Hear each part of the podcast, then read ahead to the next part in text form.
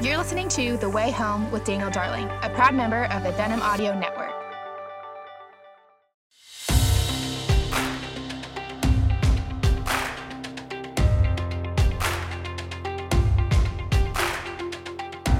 Welcome back to the Way Home podcast. This is Dan Darling. I am so glad to be with you today. Uh, it is good to be back behind the microphone after a bit of a break with the podcast. We are excited about the next several series of episodes. We got some great guests lined up, and all of them are timed uh, to the release of my brand new book. It's called Away with Words Using Our Online Conversations for Good, that releases with B&H August 18th. You can pre-order it now if you go to awaywithwordsbook.com or go to your favorite retailer. And if you pre-order, you can get some special bonuses from my website. You could just upload the receipt there and download some free bonuses, including a special social media survival guide that I would love for you to have.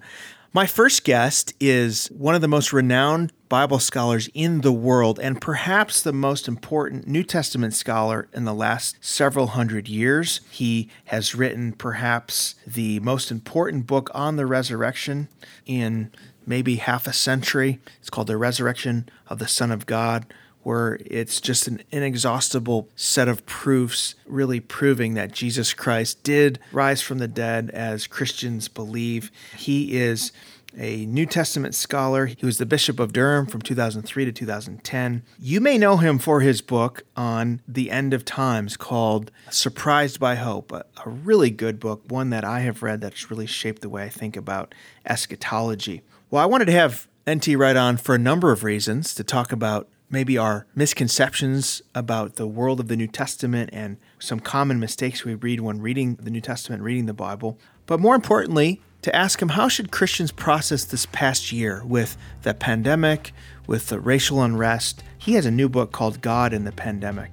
A lot of Christians are wondering do we blame certain things and this is God's judgment? Is this signal that this is the end of days? He joins me and really answers some really important questions that Christians are asking. I think you're going to really enjoy this conversation with Bible scholar and author N.T. Wright.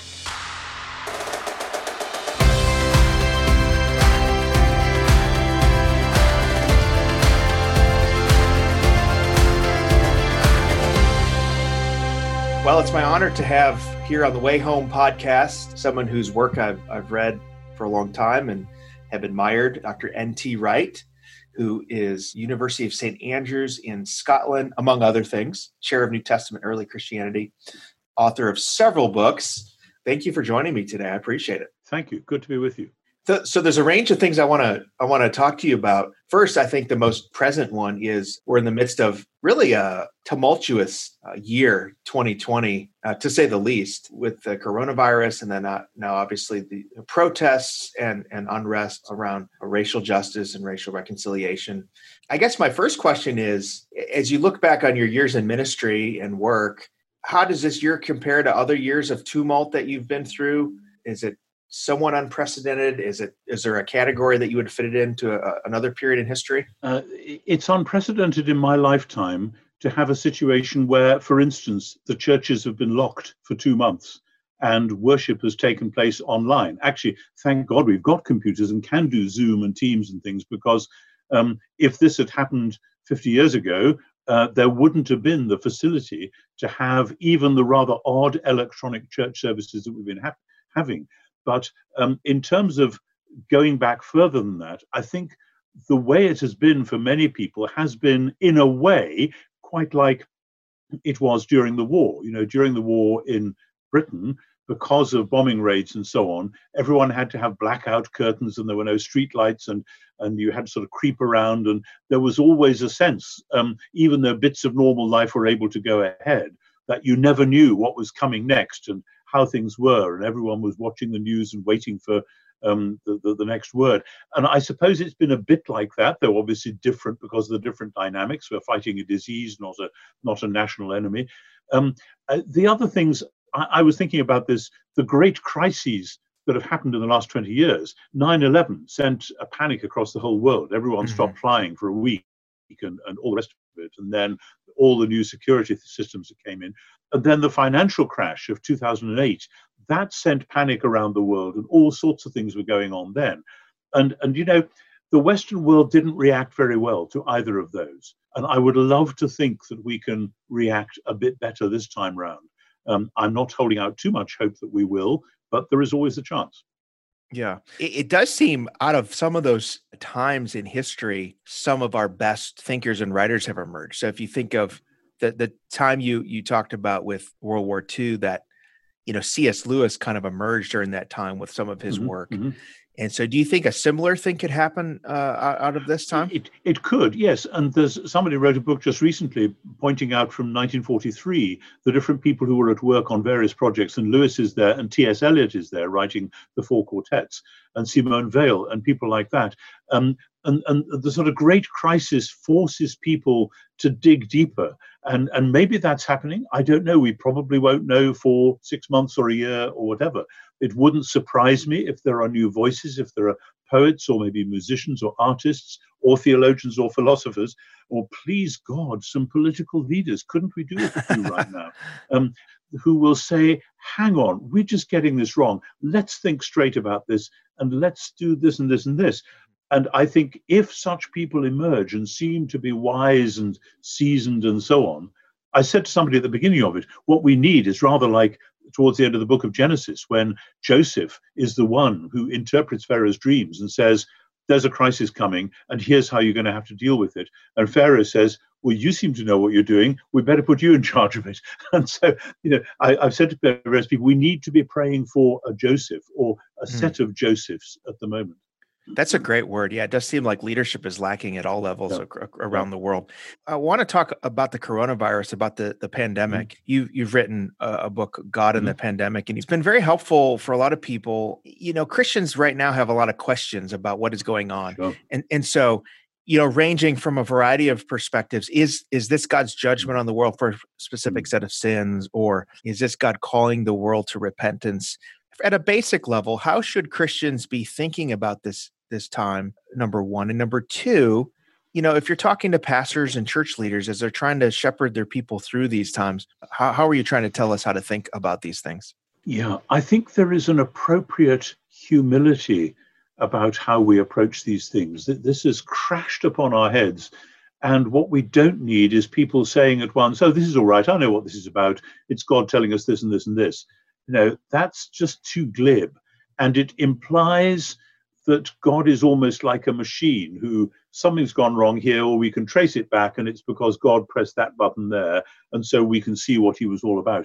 And then I read the book of Job, and I read Psalm 44, and I read all sorts of bits of scripture. Um, and, and I read John 9, and Jesus saying, It isn't because somebody sinned, it's because God is doing a new thing. I say, Okay, bring it on let's pray for God's new thing to emerge, but let's not assume that we know ahead of time what that is. Um, and so, of course, there are many things that happen which are a sign that uh, God is allowing wickedness to bring its own reward. Stuff happens where you can trace it back and say, well, if that was going to be the case, then you should have expected something like that would occur. But this is much, much bigger than that you know, somebody said to me early on in this, Oh, isn't this obvious what's going on? We've been praying for years that God would do something about the ecological crisis, about our polluting the planet. Well, look around you now. The skies are clear. There aren't any cars on the roads. Um, the water is clean in the streams and, and the sea and so on. So this is obviously God's. And I said, So hang on. You're saying that the creator of the universe is quite happy to kill tens, hundreds of thousands of human beings around the world in order that this, yes, desirable result could come, what are we just saying there? Mm. Um, maybe God can bring good out of evil, but watch out in case you say that the evil is itself good, because believe me, it ain't. That's a great word, and and it it makes me think about some of the work you have done.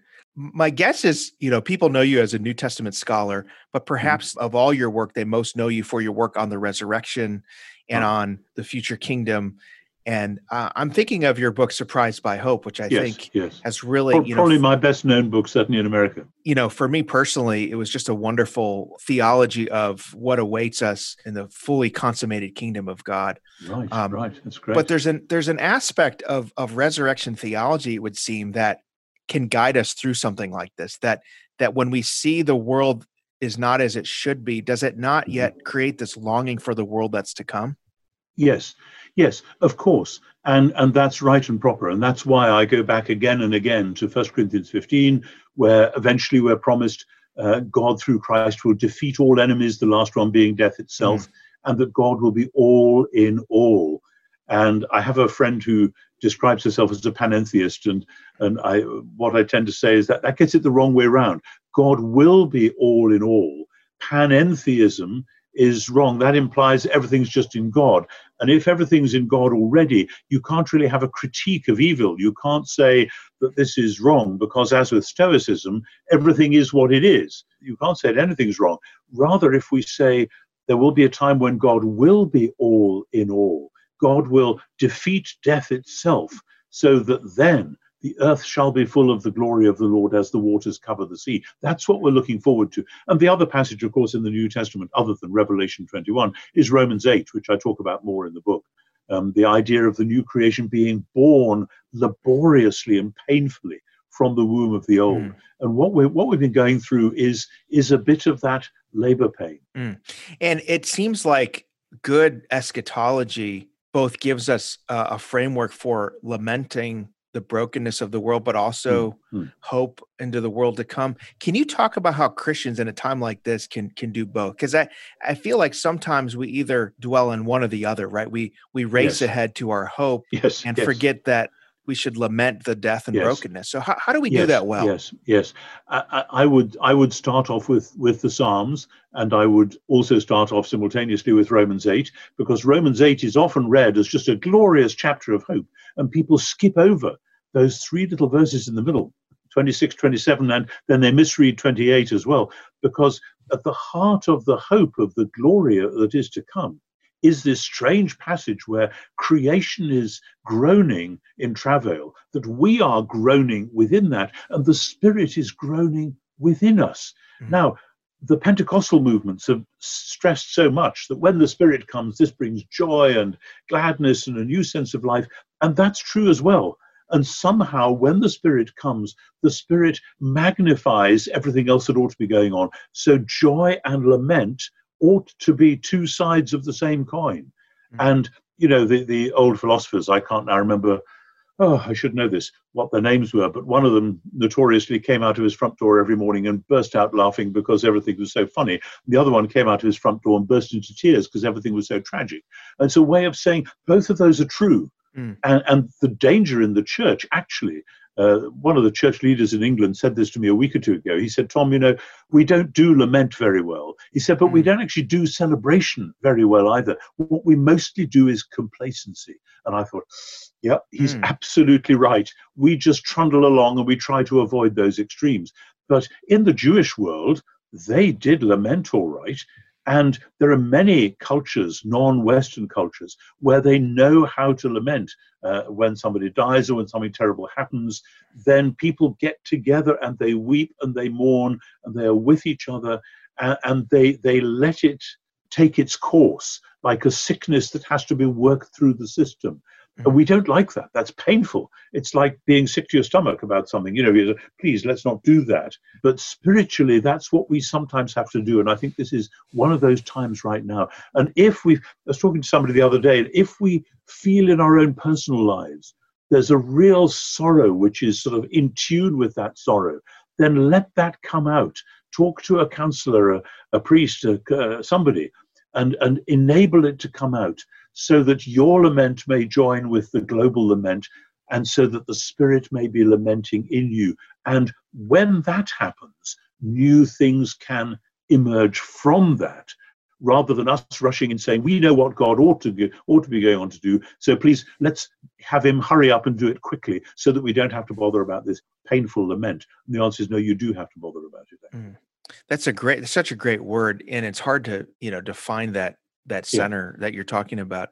Do we see that in Jesus? I'm thinking of John 11, where Jesus yeah. is both angry and weeping over Lazarus, the death of Yeah, Lazarus yeah. at the work of the enemy, but then he's Yeah. also giving Martha this resurrection hope, right? Do, do- yes do we see that's him right. embody this? It's it's fascinating, and in God and the Pandemic, um, I, I I refer to uh, a new book by the great Japanese artist Mako Fujimura, um, mm. who some of you and your listeners may know. Mako has uh, a book on a theology of making, which is just out with Yale Press, and I wrote a forward to it, so I know what, what's in it.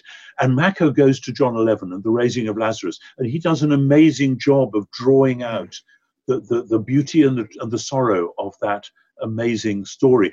And what strikes me is this. You know, some older theologians used to say that, well, Jesus was fully divine, so he did miracles and got raised from the dead and so on, and he was fully human, so he wept and he was hungry sometimes and he died on the cross. And I want to say, absolutely not. That is not what John's gospel is all about. John's gospel says the word became flesh and tabernacled in our midst. And you have to read the story of the human Jesus including his suffering, his hunger, his tears, and his death, as mm. this is what it looks like when the living God becomes human. And if that stretches your categories of the meaning of the word God, good.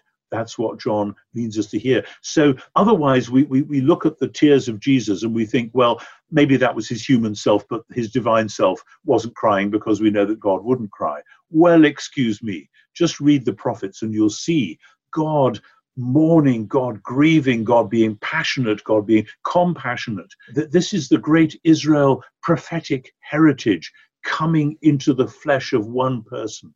And with that, we find out of those tears, out of that sorrow, something new happens. And it seems to me we should be inhabiting stories like that right now one of the other books that that has come out recently from you and with Australian theologian Michael Bird. Oh yeah, yeah. is uh, uh, the New Testament in its world, which I have a copy of, and it's a oh, great resource. I'm I'm working on a project mm-hmm. right now mm-hmm. for Easter sure. for next year. Right. And I find it so helpful. If I was to ask you, when Christians read the New Testament, what are two or three of the common misconceptions they might have about the world in which the New Testament was written? Oh my goodness, how long have we got? Um, I think the most common one is the meaning of the phrase kingdom of God. Mm. And people get into a fuss about this for the wrong reasons. They say kingdom, oh, that's that's a, a male word, king. Uh, so let's talk about sovereignty. And then they say that's an imperial word uh, or a colonial word, the idea of a sovereign who issues orders. I say, just get used to it. This is a biblical term going hmm. back to Daniel 7, going back to Isaiah 52. And in Jesus' world, there were two of the biggest thugs of kings around at the time, um, Caesar and Herod. And Jesus still went on talking about the kingdom of God, even though the kings that they had were a very dangerous and unpleasant lot, because Jesus is retrieving the idea of God becoming king. And when God is king, then it looks like Jesus. Jesus going and touching a leper, Jesus allowing a sick woman to come close to him, even though that might have polluted him, and he cures her. Jesus feasting with tax collectors and sinners, Jesus weeping in Gethsemane and at the tomb of Lazarus. This is what it looks like when God becomes king. It is a compassionate, caring, redemptive kingship. So those misunderstandings are common, but then the other ones are either that people say kingdom of God means heaven, kingdom of heaven, going to heaven when I die. So Jesus says, inherit the kingdom of God, that means going to heaven. Really, it doesn't. It means, as Jesus taught us to pray, that God's kingdom will come on earth as in heaven. That's a major shift. And when people get that right, they then tend to think, as St. Peter did in the gospel story, that, oh, well, if we're going to have an earthly kingdom, we better have a few swords and be ready to use them when necessary. And so people have claimed the kingdom of God in terms of violent revolution. And those two misconceptions have fed off one another the violent revolution on the one hand and the going to heaven on the other.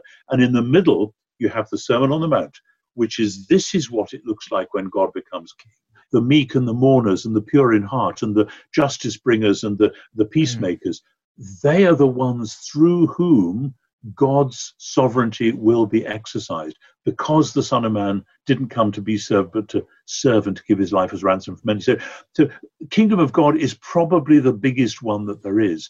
But then, out beyond that again, the idea that Jesus was fully divine and fully human, people have bothered their heads about that inevitably, and, and in a sense, rightly. But we've forgotten that the great symbol in the Jewish world of the day of God and humans coming together was the temple in Jerusalem, which is where heaven came on earth. There's a little spot on earth which was where heaven was. Uh, not the whole heaven, but God graciously coming to dwell there as an act of grace. And what we see in the New Testament is that that is the matrix for thinking about how one person can be both, in our language, fully divine and fully human, because that's the language John uses. Jesus uh, speaks of the temple of his body, and all through John's gospel, but it's there in the others as well. We see the temple theme illuminating who Jesus actually is. It makes sense to think of the living God coming to dwell with us in the person of a, an image bearing human being. So those are two. That's probably enough. I mean, mm. I, could, I could go on, but, but that, that's a start.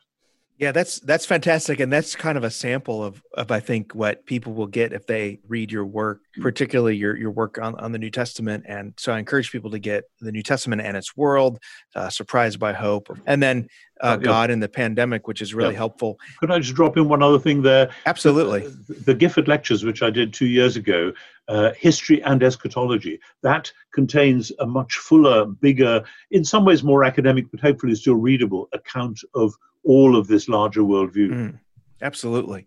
Uh, and we'll put links to all that in the show notes. You. I want to ask you uh, be- before we close, you know, personally, what has this time been like for you in terms of, you know, we're all, we've all been closed up yeah, for several yeah. months, isolated. Yeah, uh, yeah, I know you're also a musician. Well, you like to play the guitar. Of, sort of. Yes, I do. So, I, yeah. have there been some things that have been uh, helpful to you, or, or, what has this time well, been for you? It's been very odd. My wife and I just moved back to Oxford, where we lived many years ago, and we're living right in the middle of town. Normally, at this time of the year, Oxford would be absolutely stuffed full of students and tourists, and they aren't there. And it's like a ghost town. Uh, I've been cycling around because I'm allowed to cycle because you don't come too close to people, and and cycling through streets that would normally be full and bustling and there's nobody there, and you just see these great old buildings, and it's very strange. But you see, I normally work from home anyway. I've for years. I mean, this is my study at home where I am now, and for years I prefer to work at my own desk with my own books or my own cup of coffee, whatever. So from that point of view, it's it's no change. The big problem is that I, I live a few hundred yards from the Bodleian Library, one of the great classical libraries of the Western mm. world, and it's locked, it's shut, I can't get in. Mm. So I'm reliant on my own resources, which fortunately I've got a few things. But in terms of meeting the family, that's been really difficult. Our youngest son and his family live just a few miles up the road.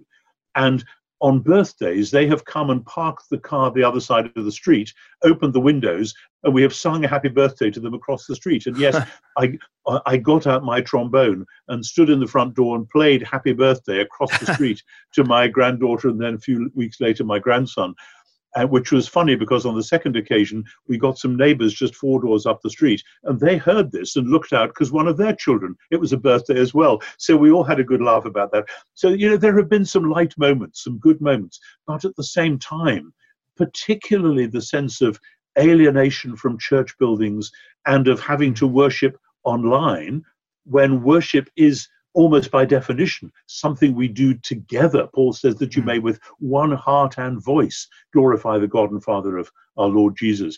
And yeah, we can do that on Zoom, we can do it on Teams, but it certainly isn't the same. Do you think this will create a, a, a renewed hunger for the embodied worship, the gathered worship of the people of God, number one. And number two, do you think it will create uh, a renewed appreciation for place and physical buildings and the importance of those things in our lives? Uh, I would love to think so, actually. And I, it'll be interesting to see. Uh, I do have quite a, a thought through theology of sacred space because I know some people are worried about that. They think of sacred space as idolatrous, that how can you worship mm. this building? No, we're not worshiping this building. And yes, you can worship God anywhere, but God claim this is the, the difference between a rapture theology that says the earth is just going to be burned up and we're off somewhere else, or a theology which is about God renewing heaven and earth, summing it all up in Christ. A mm. church building is meant to be an advance sign of that eventual renewal of all things. Now, like all advanced signs, it can go bad on you. It can it can crack and point in the wrong direction if you're not careful and be self-serving. And I know that I've worked in some of the great cathedrals and so on, And they can become very dark places. But at its best, there is a sense that when you are here, you are, as T.S. Eliot said, in a place where prayer has been valid. And that it's a strange hmm. concept, mm. But, but almost as though some places have been prayed in so much that you come in and the building itself mm. says to you, it's okay to pray here. Mm. Uh, and uh, that's a strange feeling. I don't have uh, I don't have it all mapped out, but I think people have been really, really missing that. And we just got word from our government a few days ago that the churches are about to be allowed to open for private prayer, not yet for public worship, but for private prayer. That's a start. And, and as soon as my, my local church is unlocked, I'm going to be in there thanking God for at least some respite from this alienation we've had. That's a good word and a good way to end. I want to encourage folks to to uh, read, if you haven't already, uh, Dr. N.T. Wright, his work, God in the Pandemic and the New Testament in its World, and many other books. We'll have links to those. Dr. Uh, N.T. Wright, thank you for joining me today. Thank you very much indeed. Good to be with you.